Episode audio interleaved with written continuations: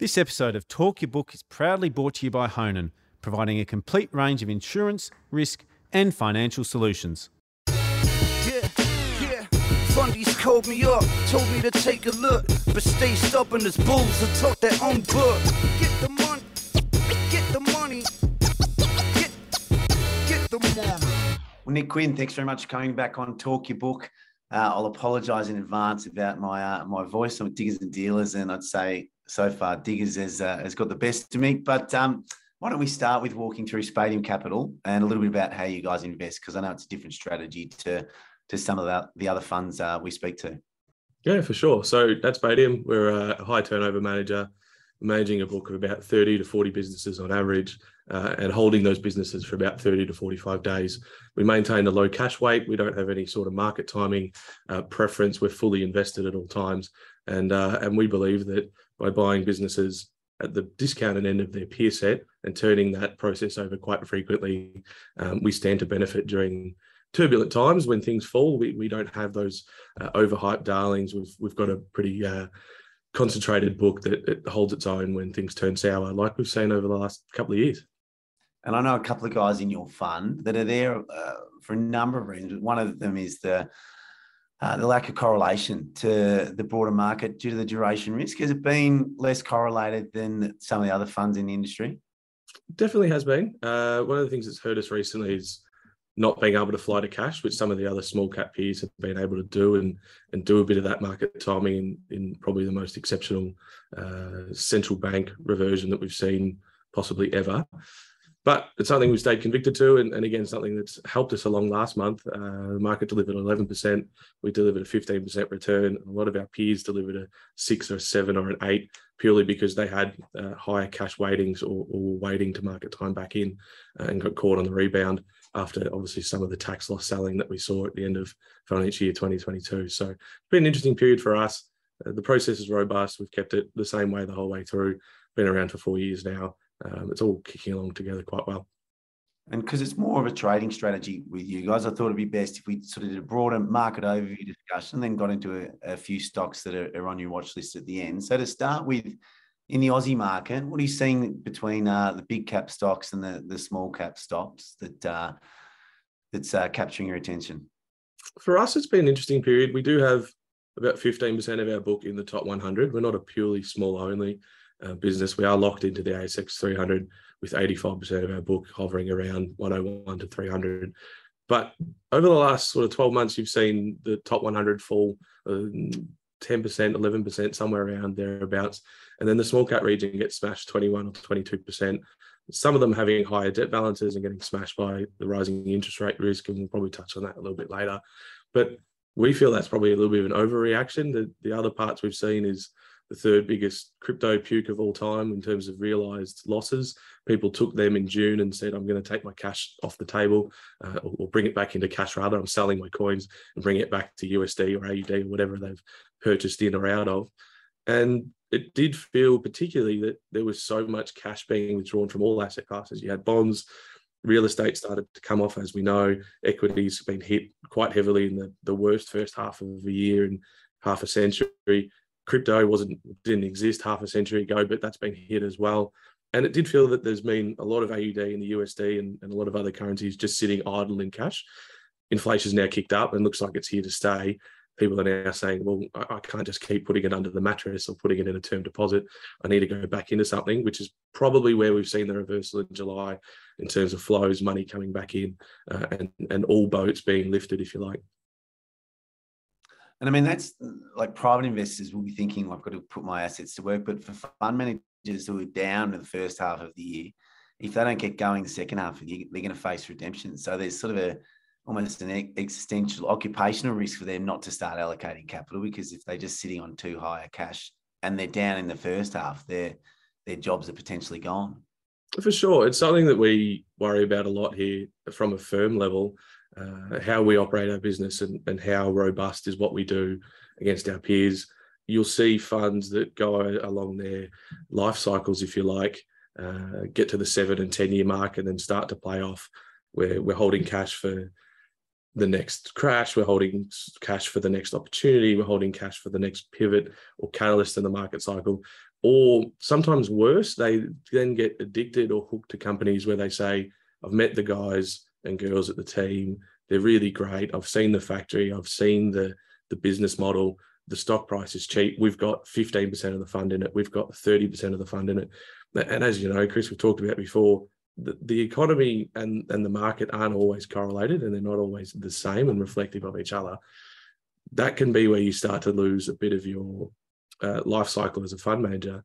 And again, as you said, redemptions, there's going to be a few people looking at their tax returns this year at the end of June uh, in Oz, and then again in December in other countries as well, starting to say, what, why do I pay you guys to, to run this money for me? Uh, and something that we've sort of tried to hedge out in our business model by using a, a quantitative style, robust framework approach.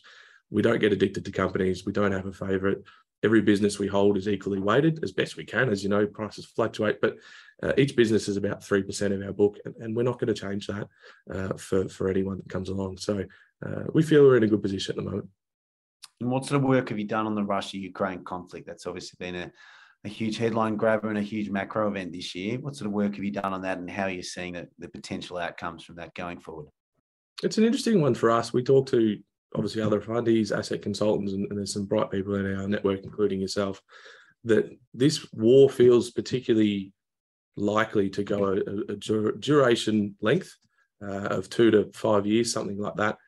It doesn't feel as if it's likely to break out and become global World War III at this point in time. Russia may continue to push towards the, the borders of Poland and Romania and things of that nature and bring war to NATO's door but it doesn't seem like at this point. It feels like it's going to be a controlled conflict for some time.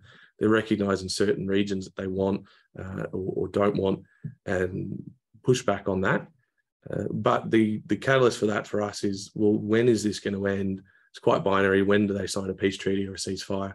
And what does that mean for for energy prices and flows into the region for fertilizers, uh, obviously food. I know we've talked about before, um, not just food in the developed world, but in the developing world and where they have to choose between each night whether they heat their homes or feed their family. Inflation pressures on food and, and heating hurting both sides of that equation at the moment, which is terrible. Uh, and there's large scale ramifications. The sooner that war can sort of be reeled in, the better. Doesn't feel like it's going to be any time too soon, but um, there's examples anecdotally that we've heard uh, countries like Estonia, for example, struggling for LNG imports. They're bringing in gas by ship rather than usually it's a pipeline. Um, and that's driving up costs. People need to heat their homes. It's not the warmest part of the world up there.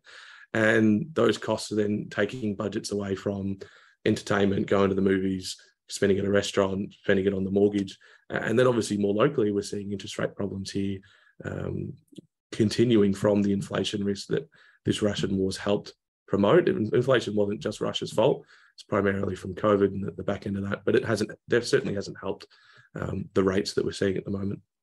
And even if the war would end tomorrow, uh, I still struggle to see Europe saying, "Well, let's load up on Russian gas again and become more dependent on someone uh, like Putin." So uh, there's just a real shortfall, isn't there? You know, nuclear we know takes ten years to build new facilities. We know wind and solar and intermittent sources haven't produced the levels of energy that were promised.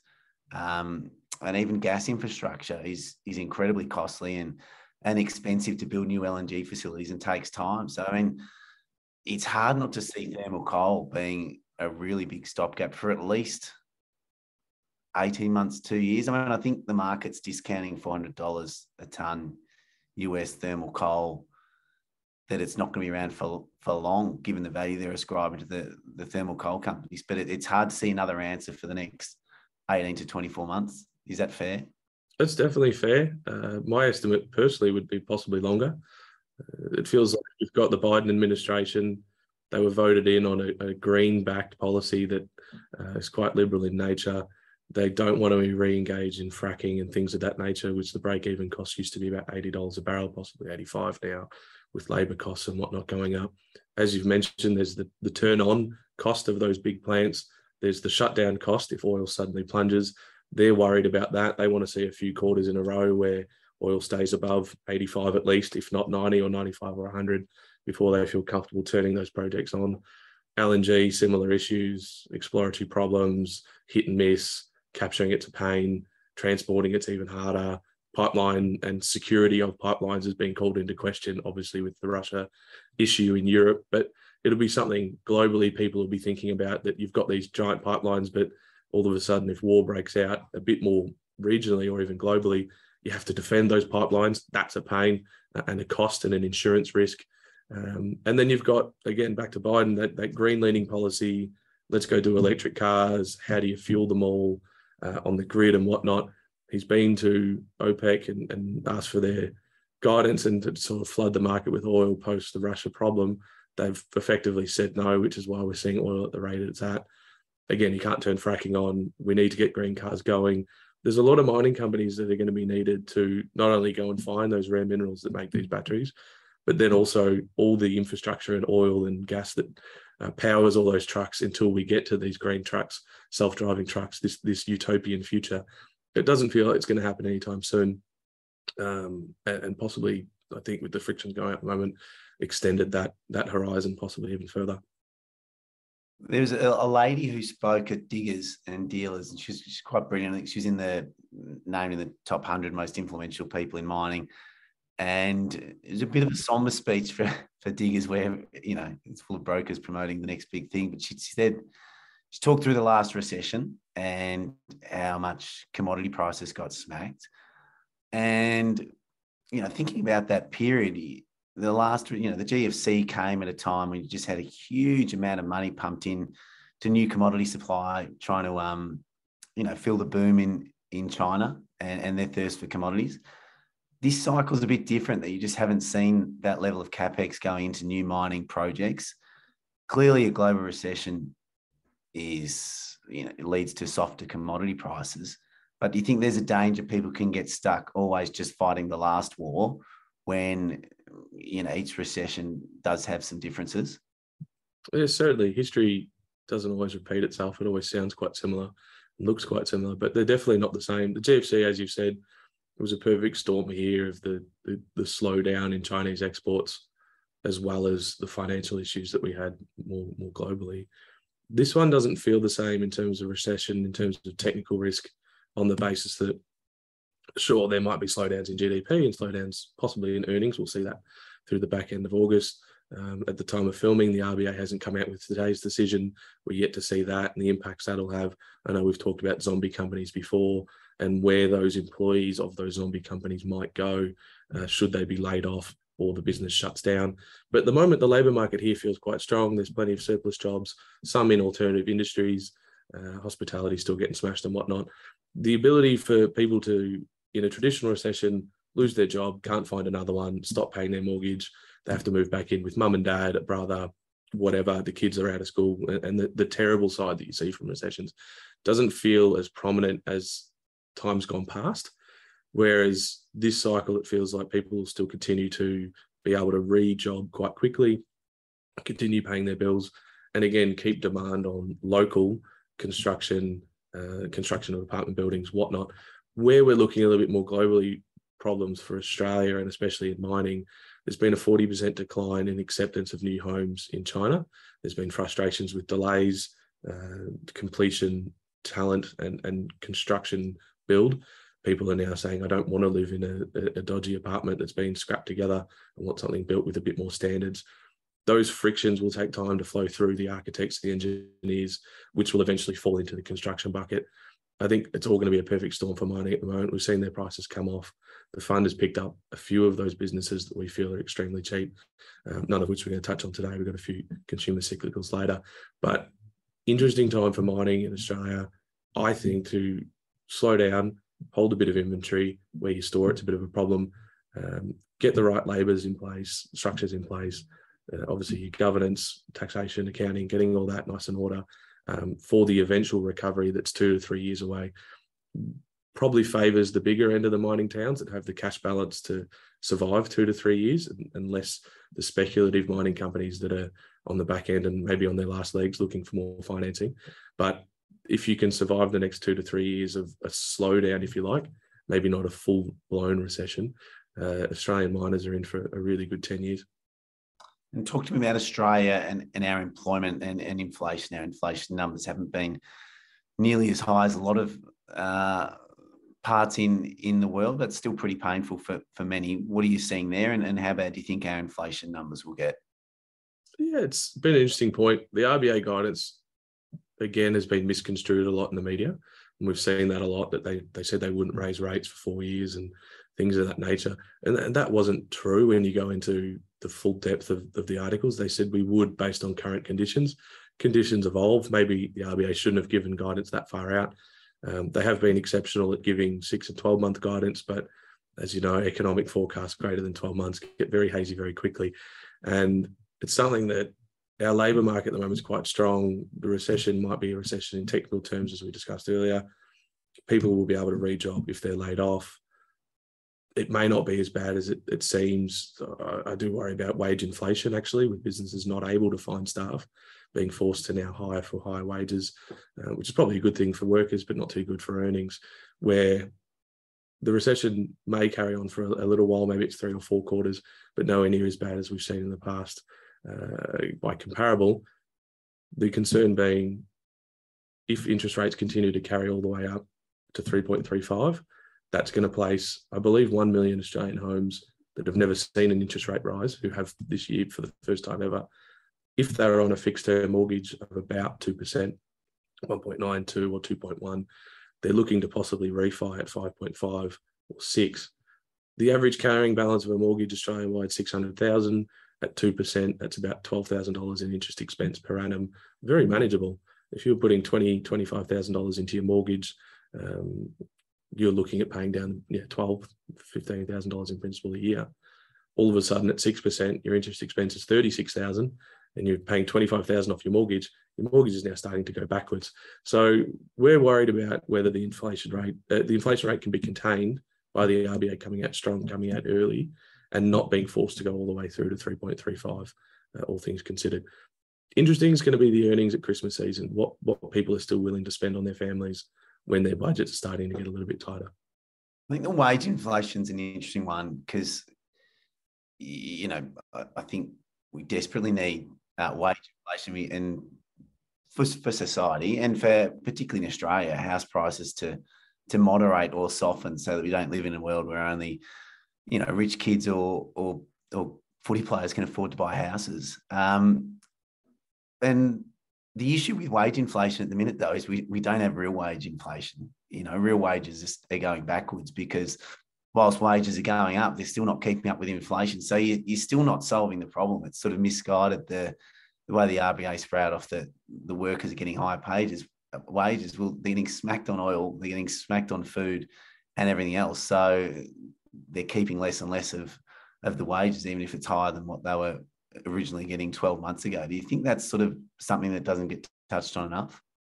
Definitely does. There was an interesting article that would have been five or six years ago now. I'd have to dig it up and flick it through to you. But what it did, it assessed middle income wage earnings, earnings growth, property prices, and interest rates. And they're all correlated to each other.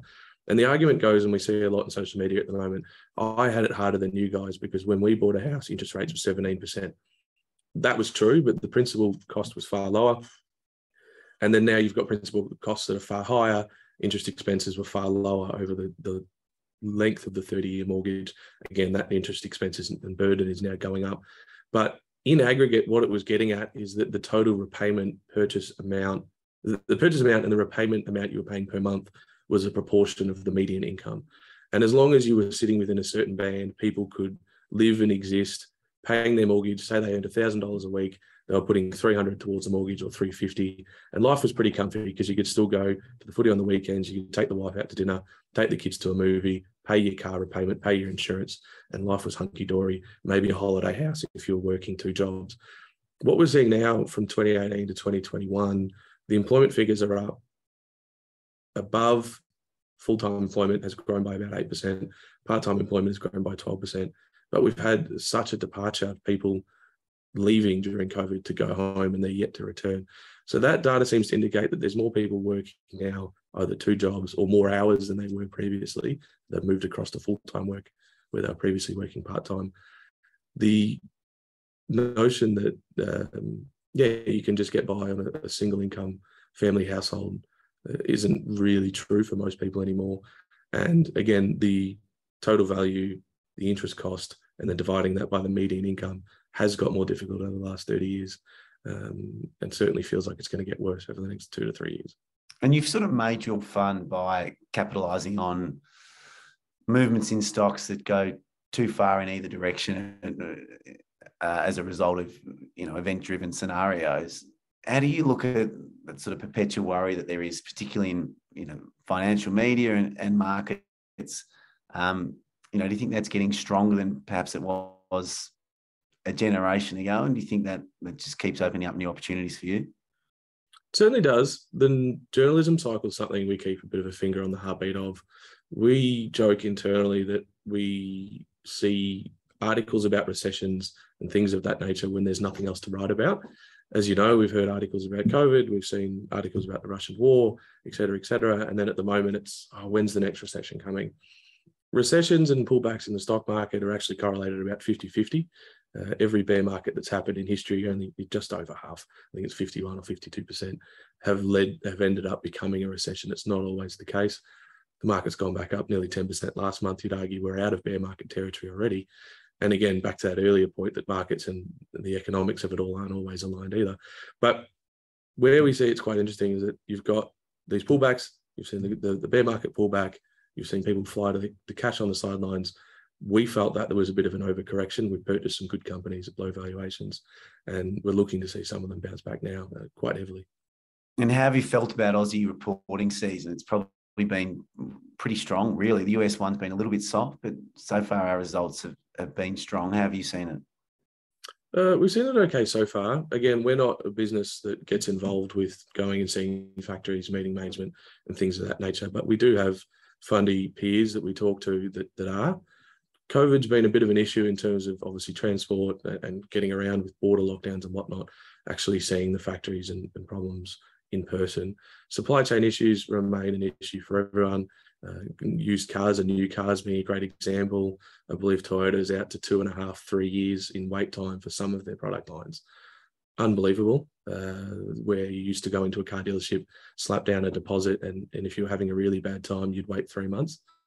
Now you're waiting two and a half years the older end of the market, the SMSF landscape that we talk to, have shifted away from going on a cruise to Europe, going on a cruise through uh, other parts of the world to now saying, right, we're happy to buy a caravan and a nice car, travel around Oz, or maybe put some money into the top end, Darwin, Cairns, Queensland, things of that nature. Maybe even Kalgoorlie if you plug diggers and dealers hard enough during the show. But um, yeah, it's been an interesting one for us. Just back to the earlier point, perpetual worry in financial markets. We spent the back end of 2019 at the fund, Donald Trump was going to ruin the world. Donald Trump was going to send out a nuke. Recession's incoming. The yield curve inversion happened. And then they were all recession indicators. They were all problems for the economy. None of that eventuated until COVID happened, which was arguably not related to any of those points. Uh, that was a complete unknown unknown. For us, we feel earnings are consistent for businesses that are able to pass on their costs and, and have a solid um, inelastic purchasing uh, base, businesses that sell products that we need, thinking Woolworths, Wesfarmers, things of that nature. Where it's going to be a bit more interesting is consumer cyclicals heading into Christmas. If and when these RBA rate hikes continue to come, where people decide to cut their um, expenditure, will it be at the restaurant? Will it be at the JB Hi-Fi? Will it be at the movie theatre? Uh, time will tell, which is quite interesting. And where do you think Aussie rates will get to? for us, it feels that the RBA had to come out quite aggressively as the umpire and say enough is enough. We've been in emergency settings for too long. The 75 basis point rate hike really put that on the table, saying that we're serious. The 50 and 50s, I think, need to continue until there's some moderation in obviously construction spending. Uh, you can actually start to see a slowdown in the economy a little bit um, and, and starting to pull that inflation back into line. Terminal rate, generally speaking, the, the fund futures market has always overshot what actually happens. They're estimating 3.35. I think it might even be up by 3.5 now. I don't think it needs to get to that high. 3.5% means that the average punter in the country is paying 6% on their mortgage. The APRA regulations have stress tested for 200, 250 basis points. They're now testing for 300. I don't think it needs to get that high. I don't think your average Australian can afford 6% per annum on a, a 600,000 average carrying mortgage without collapsing the entire housing market. The RBA doesn't want to collapse the housing market. They just want to get inflation back under control. The other point is people say, well, the RBA has an inflation target of two to 3%. That is true, but that's over the long term. They're not concerned with getting it back to two to 3% tomorrow. They might be willing to let it sit at four and five and 6% for a little while, given we've had zeros and ones for so long, to bring that average band back into line. The dark horse of all that as we talked about about 10 minutes ago. If Russia does sign a peace treaty tomorrow and comes back in and joins NATO and they're all out holding hands, I don't think that's going to happen. But if it does and energy goes back to normal, all of a sudden the inflation starts to pull back quite quickly. Petrol prices come back to $1.50, maybe $1.40 or $1.30. All of a sudden, your average middle income family has a little bit more money to go out for a restaurant or dinner and whatnot, and life looks a little bit more rosy. That's probably where I think the RBA will need to settle 2.6, 2.75, something around that, uh, before moderating for maybe a, a, quarter or two, seeing where the impacts come through, and then maybe deciding to do more. Their biggest risk at the moment is if they do too much too quickly and throw the whole country into a recession after we've just had COVID, hospitality is getting smashed. I think beer pint prices are going up to $15 a pop. That was on Channel 9 yesterday. New taxes coming through. Um, they the impacts and the choices that they make are huge and take two to three quarters to flow through.